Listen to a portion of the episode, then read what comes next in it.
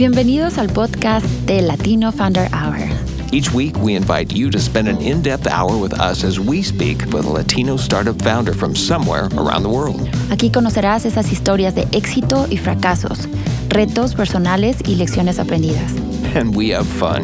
We're live every Friday at 11 a.m. Pacific Time. Tune in at startupradionetwork.com. O en versión podcast después del show. Escucha, listen, aprende, learn, y emprende. Launch. Claudia, ¿cómo estás? Buen día. Buen día. Oye, no te veo la cara. Ahí está. Feliz viernes. ¿Cómo estás? Feliz viernes. ¿Cómo están todos? Muy buen día. Bien. Y finalmente salió el sol aquí, bueno, más o menos. No, oye, pero los días han estado preciosos. He estado yendo a correr en las mañanas porque ya en la noche ya se pone así como que medio sí. Y caliente. Bueno, yo he estado tomando cervecitas. ¿Sí? Excelente. Pues yo también. Sí, no, yo correr no.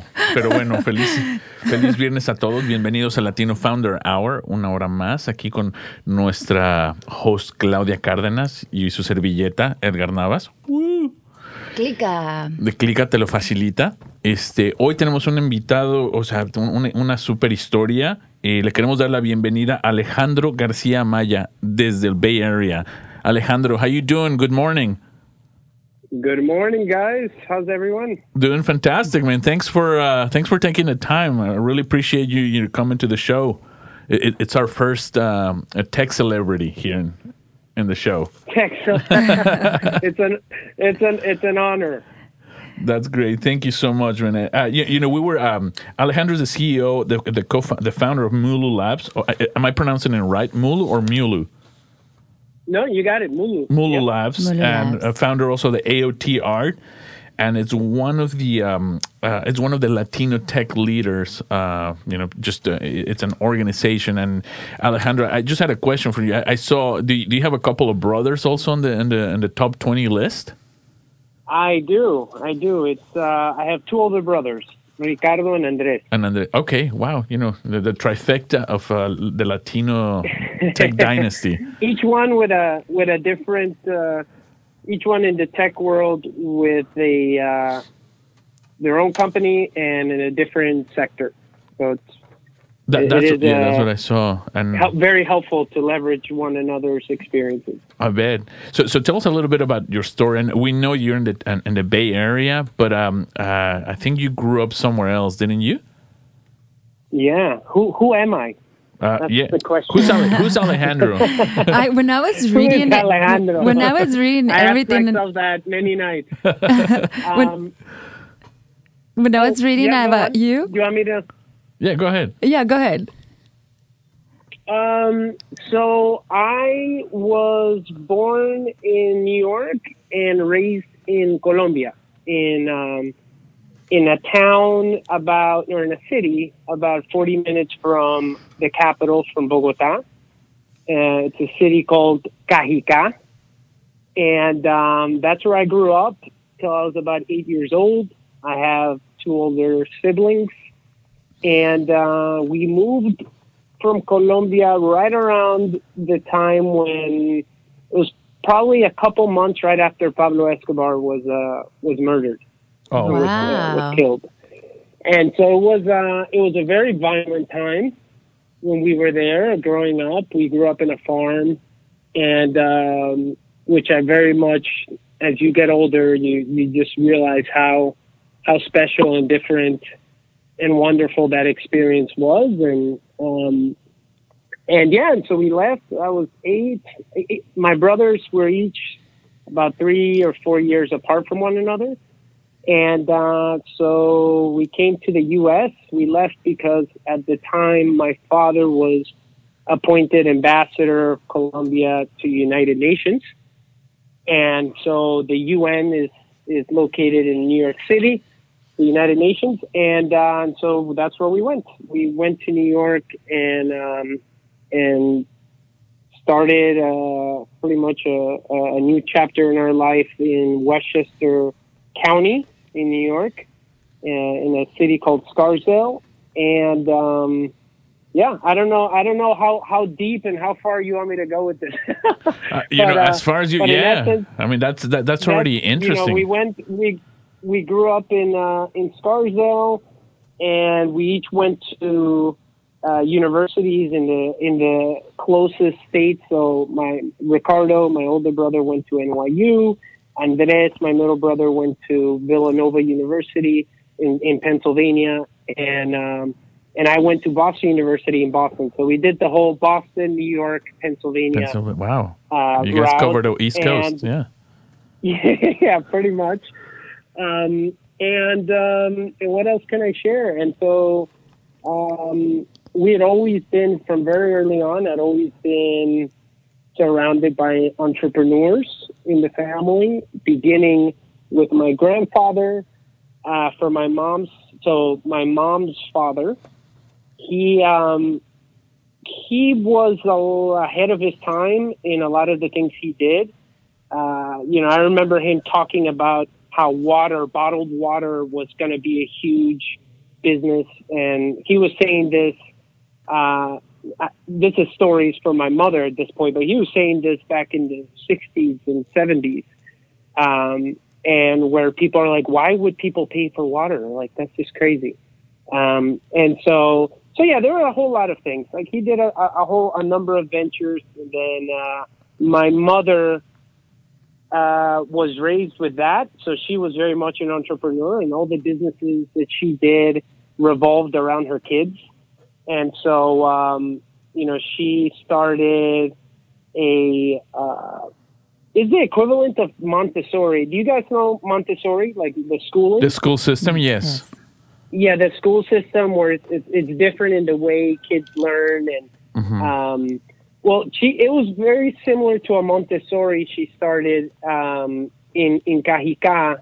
I'm trying to remember the name of it. It was like Numeritos or something. I don't know. I forgot what the name of it was, but it was very different in that the students, a lot of the time was spent studying outside, museums. It was a lot more of on-hand experience rather than like sitting in a classroom and listening to someone speak. So I had to do a lot more with like, what kind of questions do you have? And let's help you answer those questions and help you learn the process that can help you answer your own question. And so, yeah, but she did a number of different ventures, and that's how we grew up. We grew up feeling like that was a normal thing, that you could literally have an idea and go for it, and that's what everyone did, right? Because most of the people in our life that surrounded us, that's what they were doing. And from my father's side, well, he was from the diplomatic world, and he was actually an academic, so he was a professor. He ended up being one of the deans for a what's the school there? It's a very what's the name of the college? But anyways, he helped start like the Department of Foreign Relations, and he's someone that taught us, or not taught us, but through just being with him, we loved learning about history.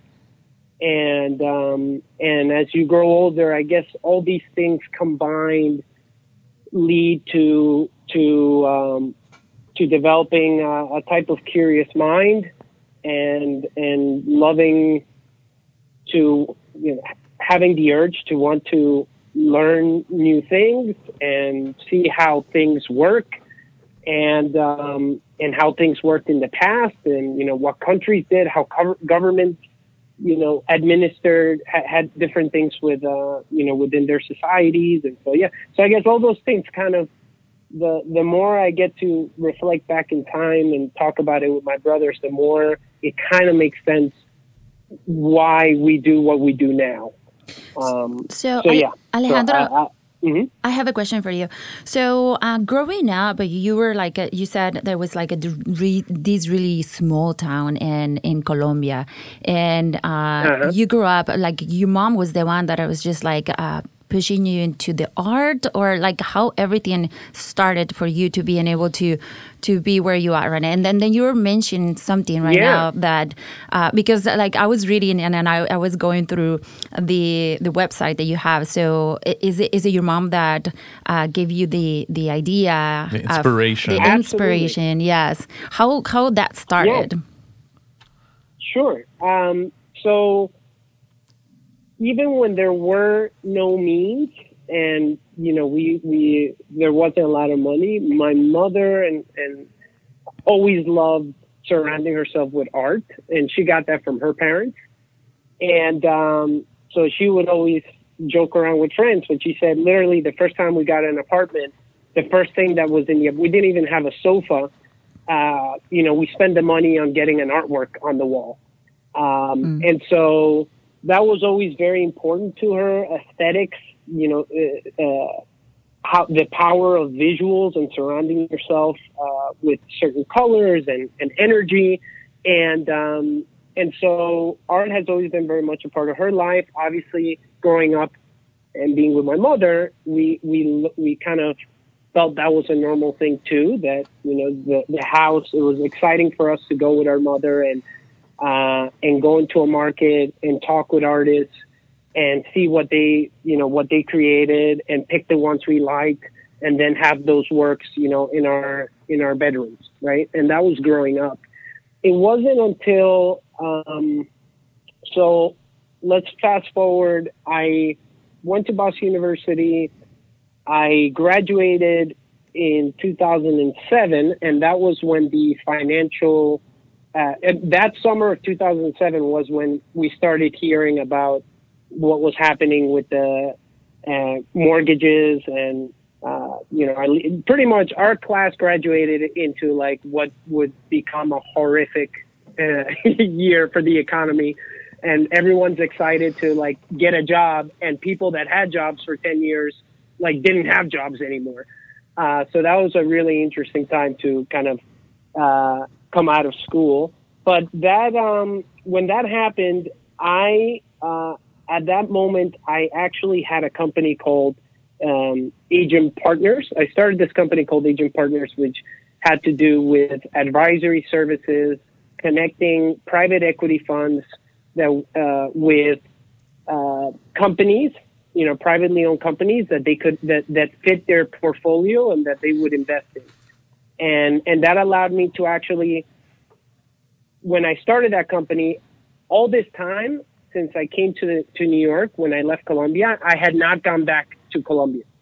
Wow. So it must have been, that's crazy. I don't know how many years, whatever it is. I must have been 21, 22 at that stage. And I left when I was 8. My math is horrific. But anyways, I hadn't gone back to Colombia, and I'll tie this into how this actually came with art. We, because of this company, I got one of my best friend's father had a private equity fund, and he was the one that actually, I started the company because he brought it up to me. He knew our family. He was beginning to, he wanted to invest or look for opportunities in South America. He knew we were from Colombia. He knew we had pretty good contacts and relationships. And so he told me, like, do you know what we do? Do you know what a private equity fund does? And it was because of that that I got the idea of like, oh, maybe I went back to Colombia to help that fund out. And it was going back, reconnecting with my family, with my roots. It was a really incredible experience. I spent about 6 months back in Colombia after, you know, after all that time. And it kind of woke up this feeling of the importance of culture, the importance of having different perspectives and learning from other people's experiences and perspectives and traditions and customs, right? All the things that kind of fall within culture. And when I came back from Colombia, I kind of had that in my, it was in my blood, that whole experience in terms of like, oh, what can we do to raise cultural awareness? At that time, when I came back to the States from that venture, my mother had already for a number of years, just as a hobby, been selling artworks, mostly to just friends. So people that would come to the house would fall in love with our artwork, and they'd say, "Oh, who is this?" And my mom would just share how she got the art. "Oh, I was in Morocco and I met this artist, and you know, he's this incredible gymnast, and but he found out that he did." And she would just share her experience and her story, and immediately her friends would say, "You know, please, can you, you know, does he or she have more artwork?" And she began doing that mostly out of an accident and as a hobby. And so she was doing that. I came back from this venture.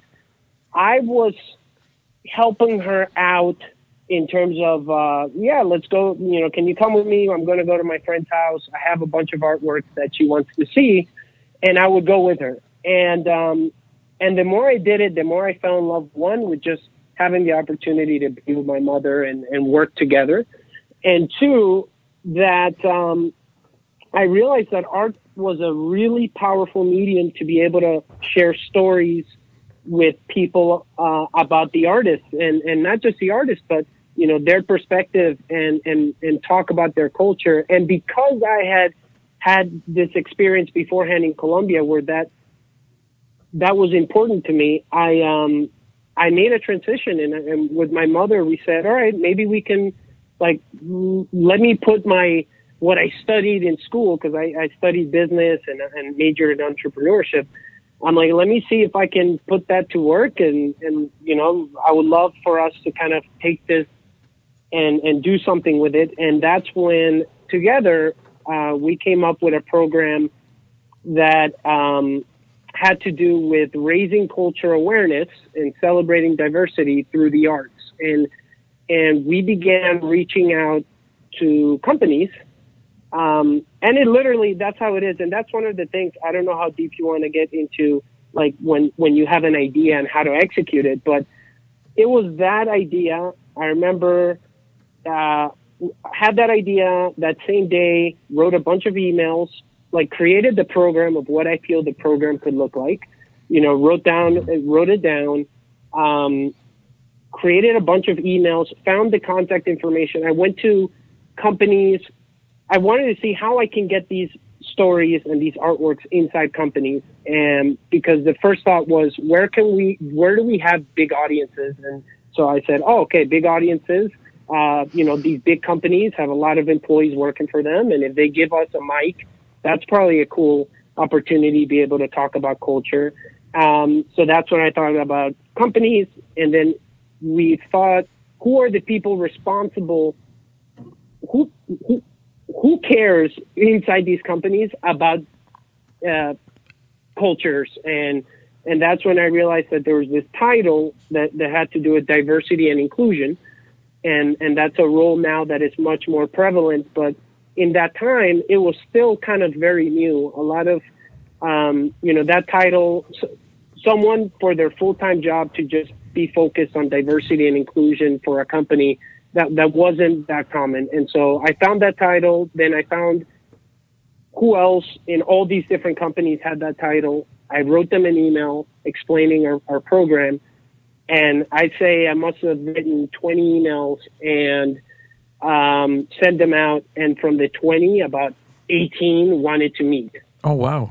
So that's a pretty good... So that's when... Yeah, that's a pretty good turnout. Ridiculous. Yeah. And that's when we kind of said to ourselves, oh, okay, I think there's something here.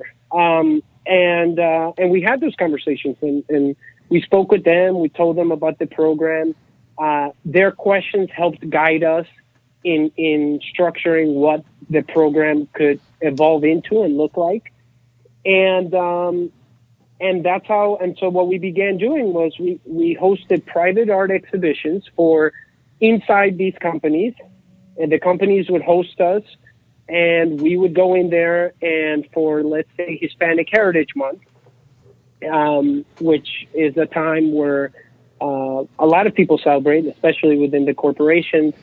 As a way to celebrate Hispanic Heritage Month, we would bring this private art exhibition, and I would go up there and actually talk about, share a couple stories of who the artists are, you know, where they were raised, what inspired them to create the work that people are looking at right now, and give a little bit of history about like the country, the community, the traditions, the customs, the culture, the language, and kind of wrap it up into this whole explain a little bit about art and at the same time explaining a little bit about the artist and where they're from.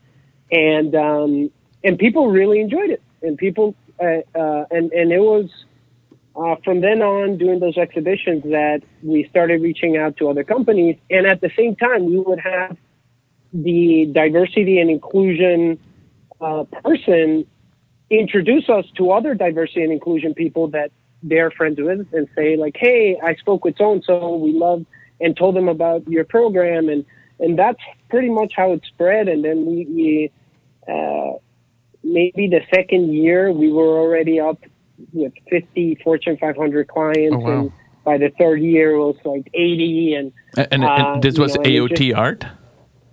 Yeah, and that was the birth of AOTA, which stood for artists. Yeah, AOTA, and it stood for that was the acronym, but it actually stood for Artists of the Americas, because we originally began with sharing the stories of artists from the Americas. AOTA. But as the program expanded and people loved it, we said, "Oh, this is great! Let's share and talk about like, okay, there's Asian American Month, and so let's bring in artists that are from those communities, yes, and let's have them, display their works." And so, and that just kept spreading, right? African American Month, Asian Pacific, and LGBT community. So it was a lot of fun. It was such a learning experience for us because. And that's one of the things I love most is that we got to meet these artists. We got to pick the works that we loved, and then we got to share those artist stories with everyone. Uh-huh.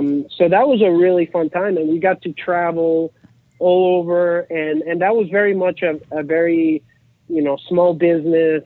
My mother and I, and like a very small team, and with our vendors and. And we did that, and as it grew, then we started thinking of like what we can do. Yep. Yes.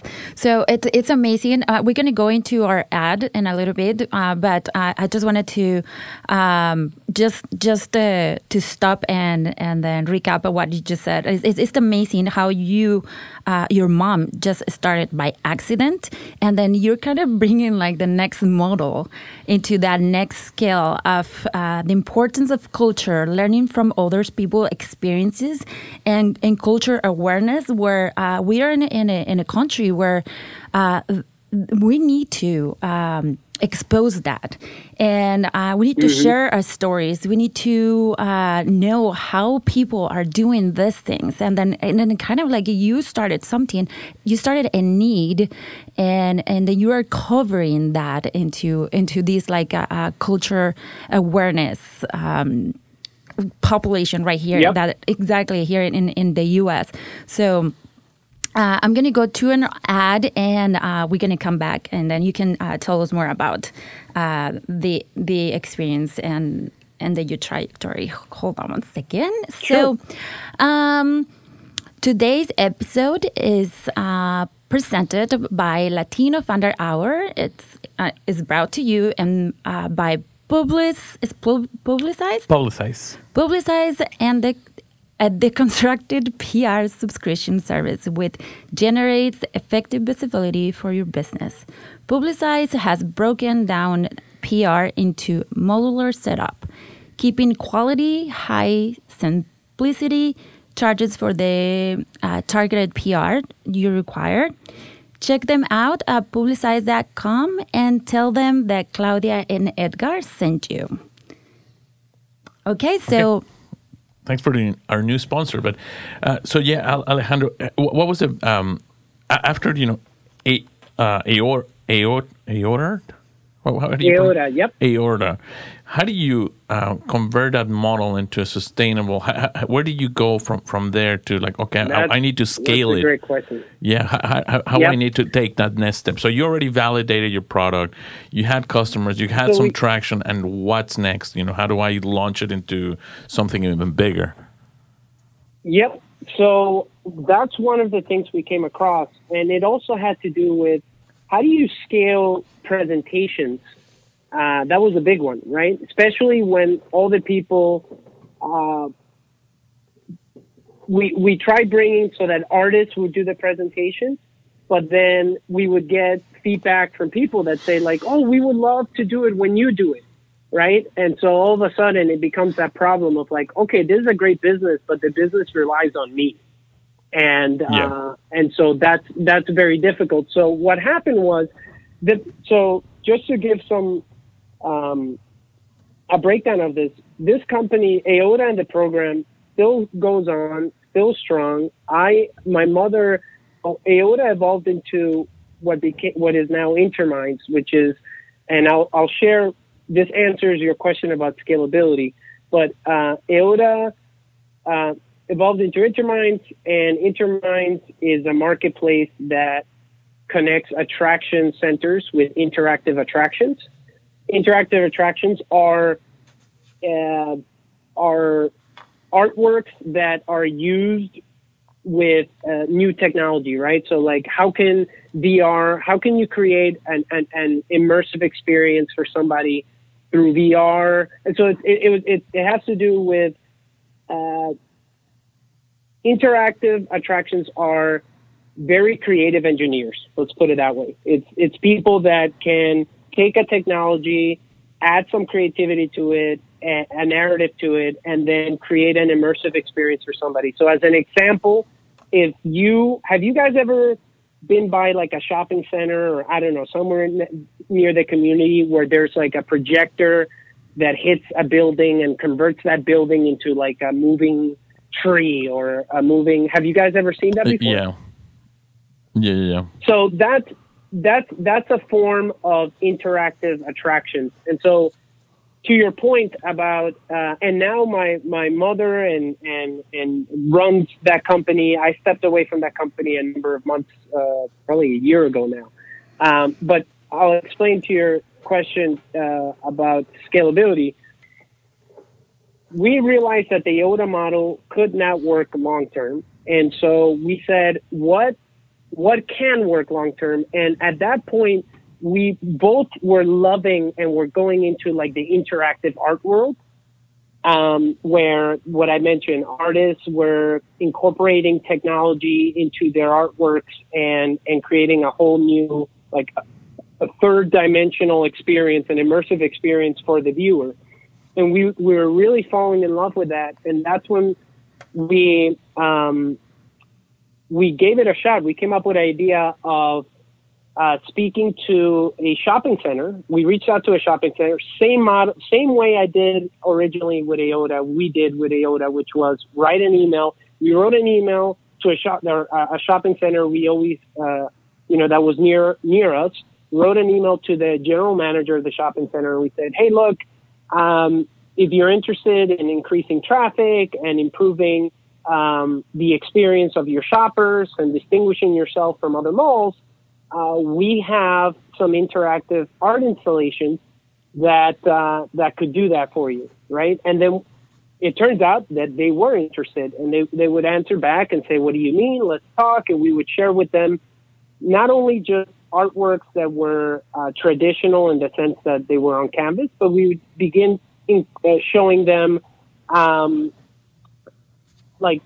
virtual, augmented reality or virtual reality. And we began kind of expanding the definition of what art meant to us. It wasn't just something on a canvas, but it was how about creating this immersive experience through technology and incorporating like creativity in this whole process. And so, that's when we began selling these interactive art installations to shopping centers. And then that led to us saying, okay, how can we actually scale this? And instead of us, how about we're the middle person, right? Like it turns out that there's marketing general managers and marketing directors at malls that care about making their mall unique. And they usually have a certain budget that they have to spend, whether it's $5,000, $10,000, $20,000, $50,000, whatever it is. They have a budget and they usually already have an idea of what they want to do in certain times of the month. They just don't know what unique things are out there to bring. That was the problem. They would usually, the way general managers brought things to a mall is they would talk with like their cousin or whoever, you know, the people around them, and they'll say, oh, I saw something cool that does this. Like, let's talk to them and see if they can do it. So what we ended up doing, realizing that that was a big problem for general managers and marketing directors of these malls, we created a marketplace where these general managers, marketing directors, they can go into intermind.co, they go in our private portal, and once they're in our portal, they can tell us what their budget is, what space they have available, what month they're thinking of hosting an event, and if they have a particular theme in mind. And with a press of a button, immediately they get a curation of interactive art installations that fall and that match, you know, their budget, their space, their theme, their time. So it just improved the curation process, and it connected two people that were having a hard time finding one another. And so for the interactive artists, it made it easier for them to actually focus on what they love doing, which is creating new work, instead of spending a lot of time in sales and marketing of their work that they're usually not that great at. And this is with Interminds, right? And that's with Interminds, so we started that, and that, again, the same thing. It started with a few shopping centers, and the thing with the shopping center world is there's retail developers, property developers. So they're usually the ones like DDR, Westfield. There are some public companies that own a lot of malls.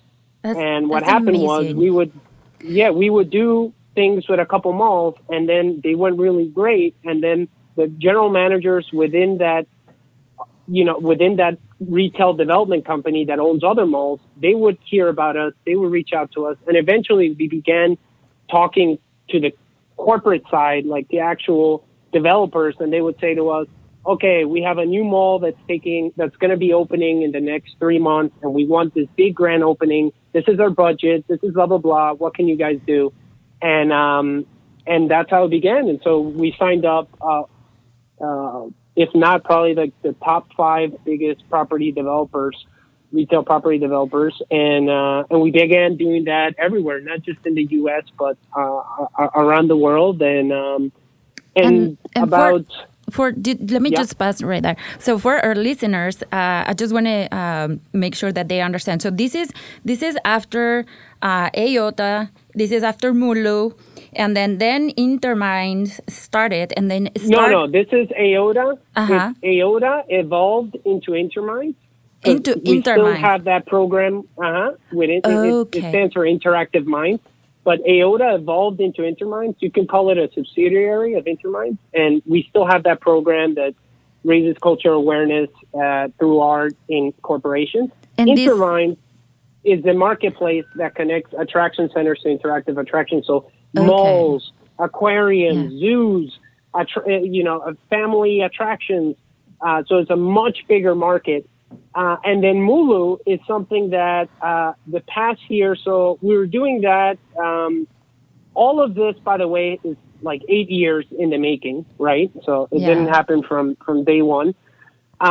And it was not until about a year ago that I wanted to do something different. And at that time, my older brother, Ricardo, he left New York, came to San Francisco. He had literally an idea, solving a problem, and that's when he got involved in the tech world in Silicon Valley, and he got accepted to Y Combinator. I don't know if you guys know Y Combinator, but for the viewers, Y Combinator is an early seed stage fund, also known as accelerator. In essence, it's a number of people that have sold their companies. It was created by former founders of companies that sold their companies, made a lot of money, and decided to create this fund where they would invest in the next generation of founders that were solving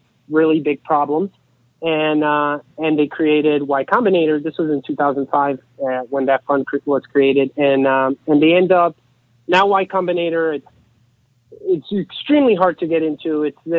I heard it's like the combination of, it's harder to get into than if you combine getting into Harvard and the Navy SEALs together. It's like a extremely small percentage. And you have, now that they're Y Combinator, these founders invested in Airbnb, Dropbox, a whole list of companies. What are some of the companies? Yeah, Airbnb, Dropbox, Stripe, over 20 companies that are now valued over $1 billion. I think their portfolio now is $80 billion value. Okay. And what they do is they invest $120,000 and get 7% of your equity, and they give you office space. But in essence, the most important part is their network. Mm-hmm. You know, you get to speak with people that have been there, that have built businesses. So my brother got accepted to Y Combinator, his company, and the three partners that brought him in, one was the founder. Well, one is now currently the president of Y Combinator, Michael Siebel. And another sold, I think it was Justin TV.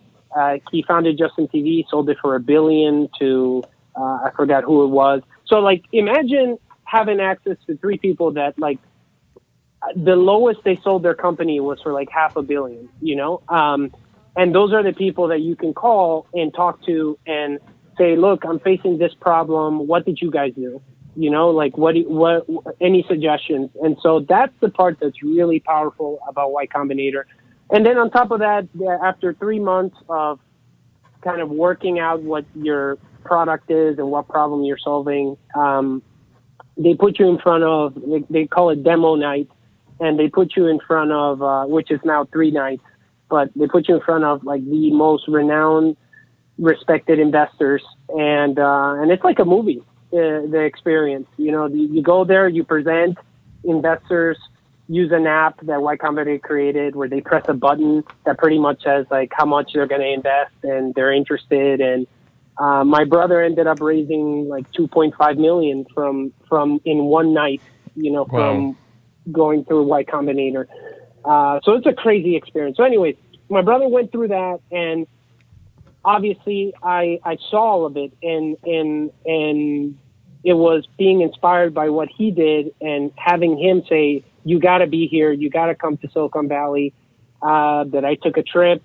At that time, my girlfriend, now my wife, we came here, we fell in love with San Francisco, and we said, okay, let's kind of build the life here. And so we moved from New York to San Francisco, and I started Mulu, which is Mulu Labs. And in essence, it's now, it's an investor backed team, and we develop products that make shared experiences and social booking fun and easy. And so we have about 3 different products right now that we're testing. And that's part of the whole process of kind of the customer discovery and everyone and that validation. Has an idea and starting exactly and validation. You know, you everyone is a scientist. That's why I call it Mulu Labs, and I call our team, we're just scientists, because you have a hypothesis and you wanna prove it or disprove it. Most likely, try and disprove it, and if it sticks, then you have something really good. And so that's what we're doing right now. We're concentrated the 3 products. 2 of them. One is called EventPal, and what that does is it helps event goers find like-minded people to experience events with, split costs and access discounts. So I don't know if do you guys go to usually to like a listen to a band or go to some form of like festival or so what we're doing is it turns out that a lot of people love a certain thing, whether it's music, whether it's like whatever it is, cycling, whatever it is, and usually there's a lot of communities that are out there that have some form of event, and a lot of times it's hard to find friends, your own group of friends who want to come with you, whether it's because it's not the right timing or whether it's because they don't care. And so we, with EventPal, the whole point of EventPal is that you, you go on our platform and you tell us what event you're interested in. So like, oh, I want to go and see Shakira, right? Like I want to see Shakira in June. She's playing here or wherever in Oregon, in Portland. She's playing in Portland. Shakira's a, maybe people know her. I don't know. Oh, or maybe I think everybody knows her. And if they don't, they live under a cave. Maybe I'm showing how, like, I'm getting older and I'm using like an example that people are like, what the? A Colombian, a Colombian artist. Yeah, exactly. But anyways, so like, you want to see Shakira in June, and you go on their platform. You tell us you want to see Shakira. What time? Like, where? When is it? What month? What city she's playing in? And that's it. We just ask that. We ask how old you are, and we match you with somebody that also wants to see Shakira, also lives in the same community, and would love to go together. So it's kind of like connecting people that have dual interests.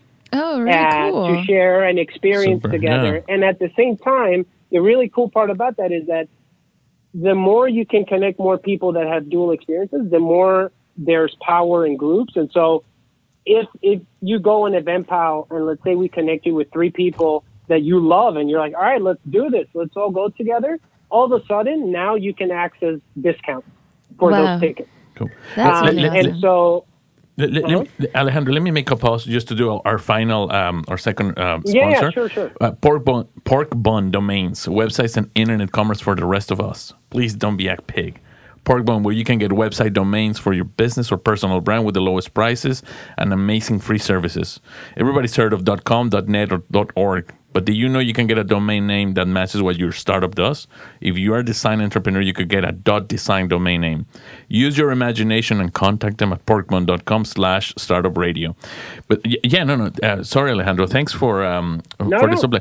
And so how? I just want to know, like, really quickly, because we got about 10 minutes into like. That transition from East Coast to West Coast, where you're in Silicon Valley, and now you're already proven concept, and it's evolving, and now you're in front of the biggest investors and the biggest environment for cultivating a startups. How was that transition? How did that help you professionally in what you're doing right now? Well, going back to my youth and moving from one country to another, not being able to speak a language and just figuring it out, that helps a lot. So anytime moves are in place, and one of the things I always share with my cousins, my little cousins, I always tell them, get comfortable with the uncomfortable. And the minute you get to do that, the more power you have. And so, we were lucky enough that when we moved here to Silicon Valley, my brother was already here with my sister-in-law. So it wasn't that we didn't have anyone around us.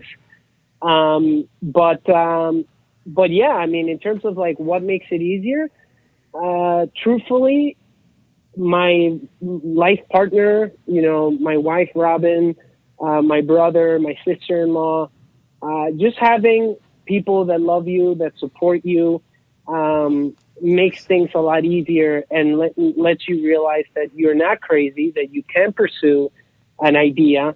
And by the way, everyone has their own experiences. I get that I'm really fortunate to be in the position to be able to do this and, I already had some financial means to be able to do this move, right? What I always try and tell though, it is getting easier for people. I'm talking about like just the minority community as a whole that might not come from a background where you have financial stability.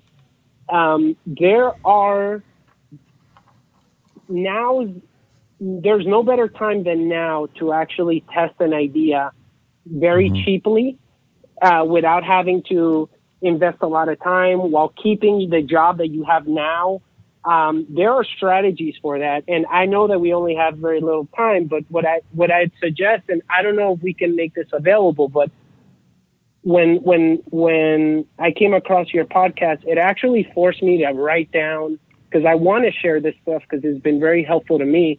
It actually forced me to write down a lot of the, like, my favorite, what I do on a daily basis and what helps me, both information that I acquire. So like podcasts that I listen to, YouTube channels that I listen to. If there's one thing that I can suggest right now for people to do, and I don't know, you let me know if there's a way that you can actually put these links out there for people to have access to. Oh, absolutely. But yes. I'd suggest,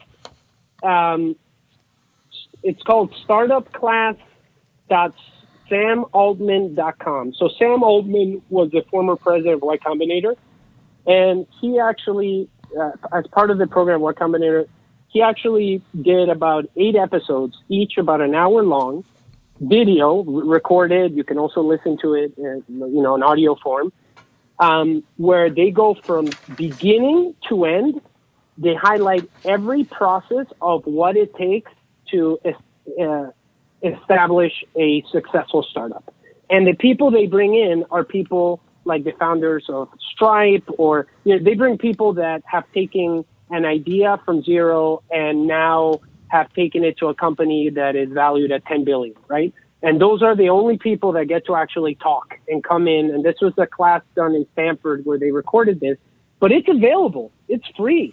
You can go to it's startupclass.samaltman.com and listen to those episodes, because he gives some really, all this stuff is plain, and it's not sophisticated. It's just so simple in terms of it's kind of the fundamentals, right? Like, what is the problem that you're looking to solve? How many people or businesses have that problem now and could have it in the future? Like, how are you going to solve that problem? How do you make money from that problem? And then based on those answers, they take you through, a lot of other questions that you should be asking yourself to help guide you through this very chaotic process that is like having an idea and converting it into something tangible. And so I would totally recommend that if you're a business owner, whether it's a product or a service, whatever the case might be, I would 100% suggest viewing this. Even if you already have a business and your business has been going on for 10 years or whatever it is, just listen to those episodes, because they are very empowering, inspiring. Alejandro. Yes. So now we're about to finish right here in 5 minutes, but I just wanted to wrap up with something that you said, very important.